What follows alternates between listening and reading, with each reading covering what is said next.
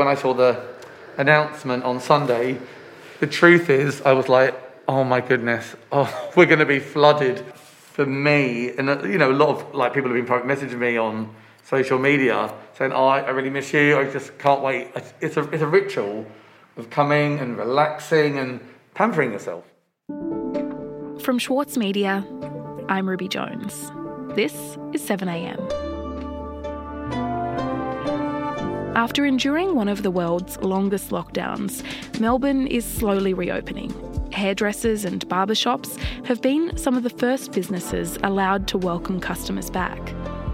Today, senior reporter for the Saturday paper Rick Morton on the return of hairdressers and the intimate role they play in our lives.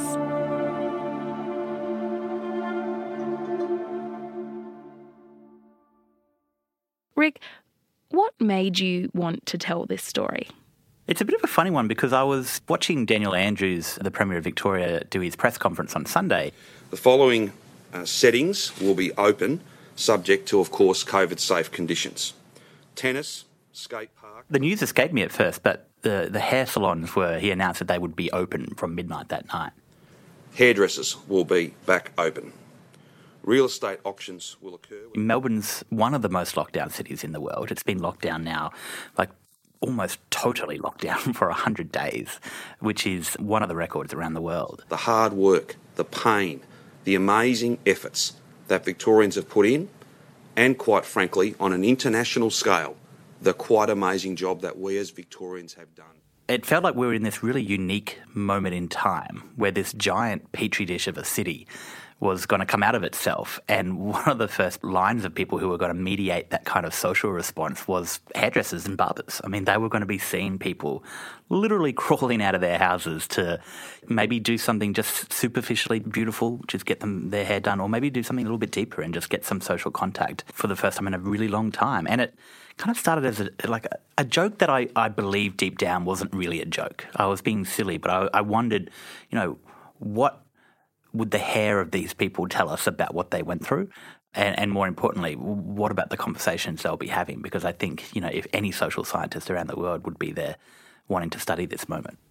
Mm, okay. And so, what has it been like as hair salons have reopened?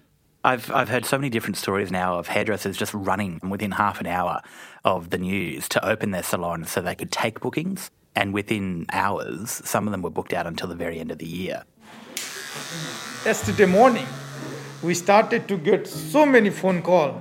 Oh my God, so many phone calls. I was not expecting that much people looking for the haircut. I was not thinking the people are being that much desperate.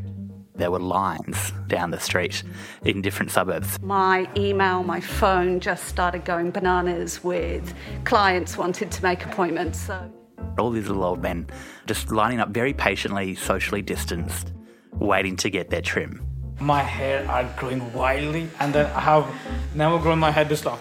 Seriously. And then I was so relieved yesterday. So it was this kind of like this air of jubilation and celebration and excitement. They are being very happy. We could see their face are very happy, very fresh. Yeah. I feel like that we've got one of the best jobs in Victoria at the moment.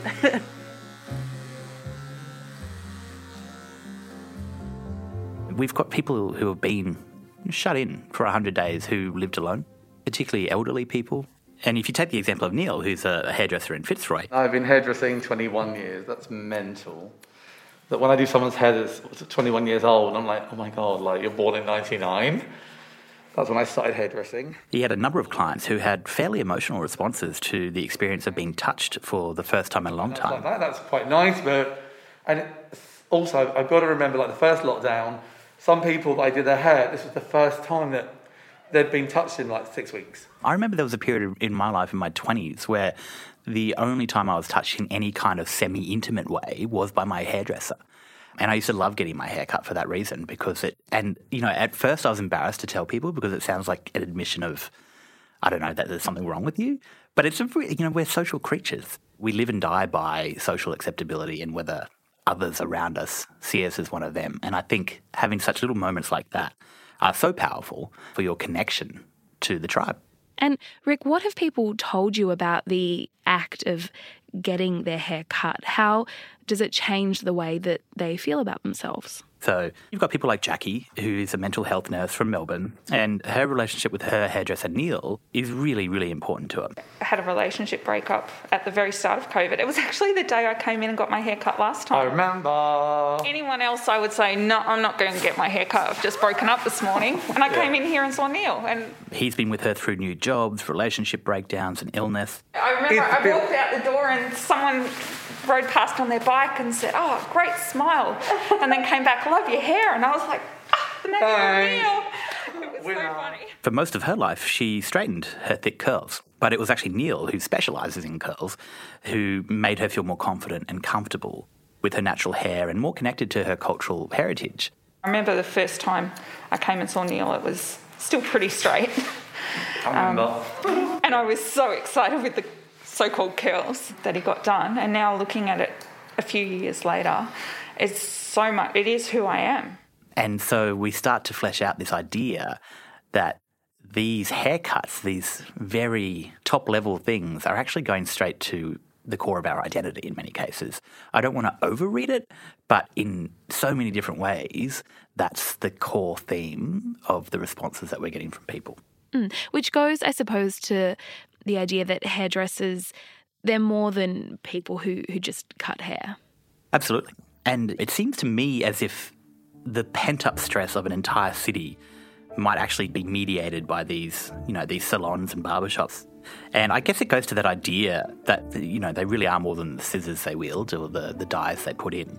And there is an intimacy that forms in this chair and that you just don't really get in many other interactions in day to day life.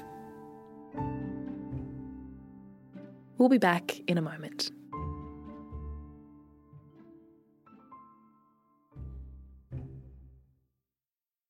Need a reminder of what political leadership looks like?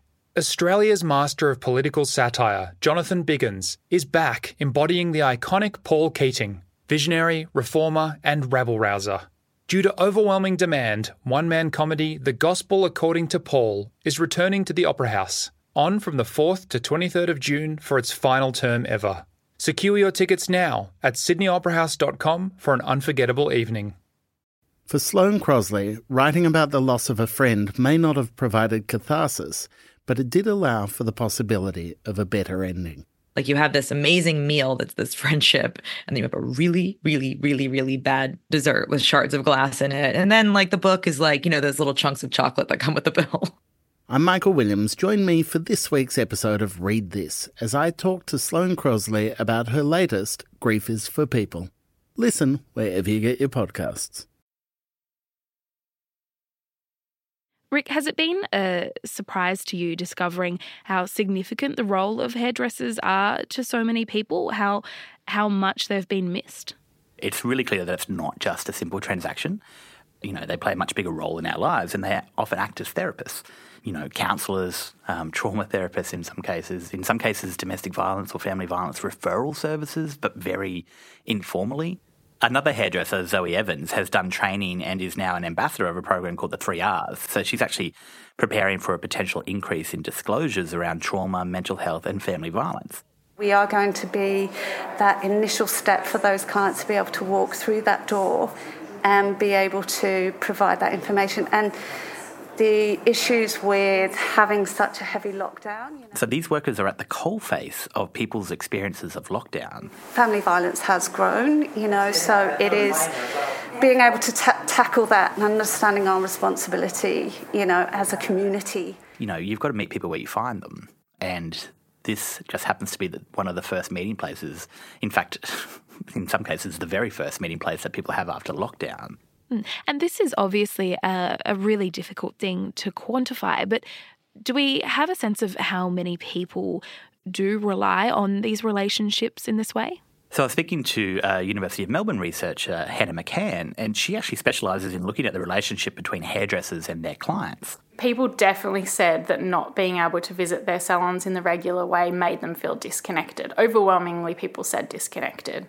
She's actually been working on this huge research project, and so far she's surveyed 400 people, including salon workers, about their jobs and started really diving into the deeper emotional aspects of their work. One in eight people said that they had disclosed something traumatic to their hairdresser before or their salon worker. And other things that people said that they disclosed were around mental illness, marriage breakdown, relationship breakdown, gender transition, suicidal ideation, family violence, terminal illness was actually one, or really serious. She found this really interesting difference between the way hairdressers were thought about in the first and second lockdown. And there are so many responses in this survey that she's done about people who are saying, I never really thought about why it was important that I had my fake lashes on, for example, because people are so dismissive of it.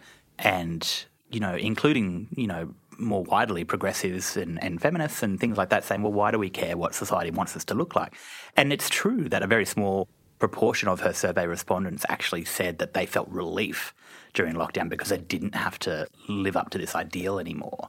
But a, a much larger proportion were actually really concerned about the fact that they, this one thing about themselves that they knew what to do with, they knew how to control it, that was lost as well. I had one survey respondent who said, I associate long hair with sadness.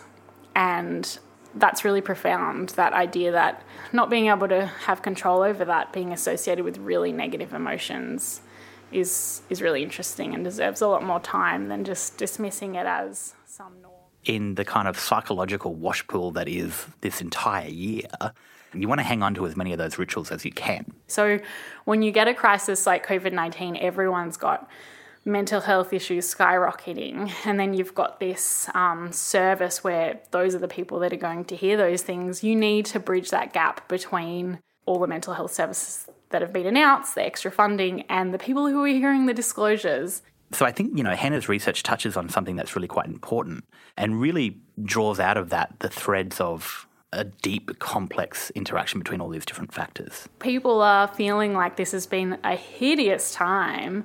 They want to feel different. They want to feel transformed. They want to get on with things by being reborn, right? So it's literally everyone being like, I want to be renewed this week. And that's that's like something you can really hold on to as hopeful. Mm. And so, Rick, do you think that after this kind of extraordinary period where so much has changed about the way in which we live, that people have developed a greater appreciation for the things that we took for granted before, things like getting a professional haircut? Is there something that you think we can take away from all of this? Look, I hope so. We are social animals. We need to hug and feel loved and touch and, and gossip and chat hairdressers and their clients are different people in so many different ways, but they're there um, in this kind of communal, safe space and they chat and they get along and they do their thing. And it's beautiful. So there's almost that reset or rebirth, as it were, of like, well, it's been a long time, let's do something different. So there's almost. One guy booked his first barbershop appointment yesterday and um, got his hairdresser a bottle of Moet Chandon. So she oh, just, wow. he was just so overjoyed that they're back. Um, and I just, you know, I really hope that we can hold on to even just a, a sliver of that because that's a nice feeling. I like that feeling. Uh, Rick, thank you so much for talking to me about all of this today. Thank you, Ruby. It's good to see you. Sloane Crosley is known for her funny and acerbic personal essays, but her new memoir digs much deeper to examine the loss of her best friend. Join me, Michael Williams, as I chat with Sloane about Grief is for People. Find it wherever you listen. Also in the news today, Places of worship in New South Wales will be allowed to host up to 300 people, and gyms will be allowed to operate without COVID marshals under the latest easing of restrictions announced by the state government. The new rules will operate from Friday.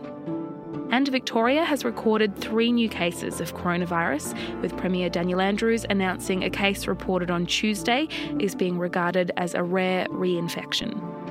The Premier also confirmed that he'd been asked by the Hotel Quarantine Inquiry to provide further evidence. I'm Ruby Jones. This is 7am. See you tomorrow.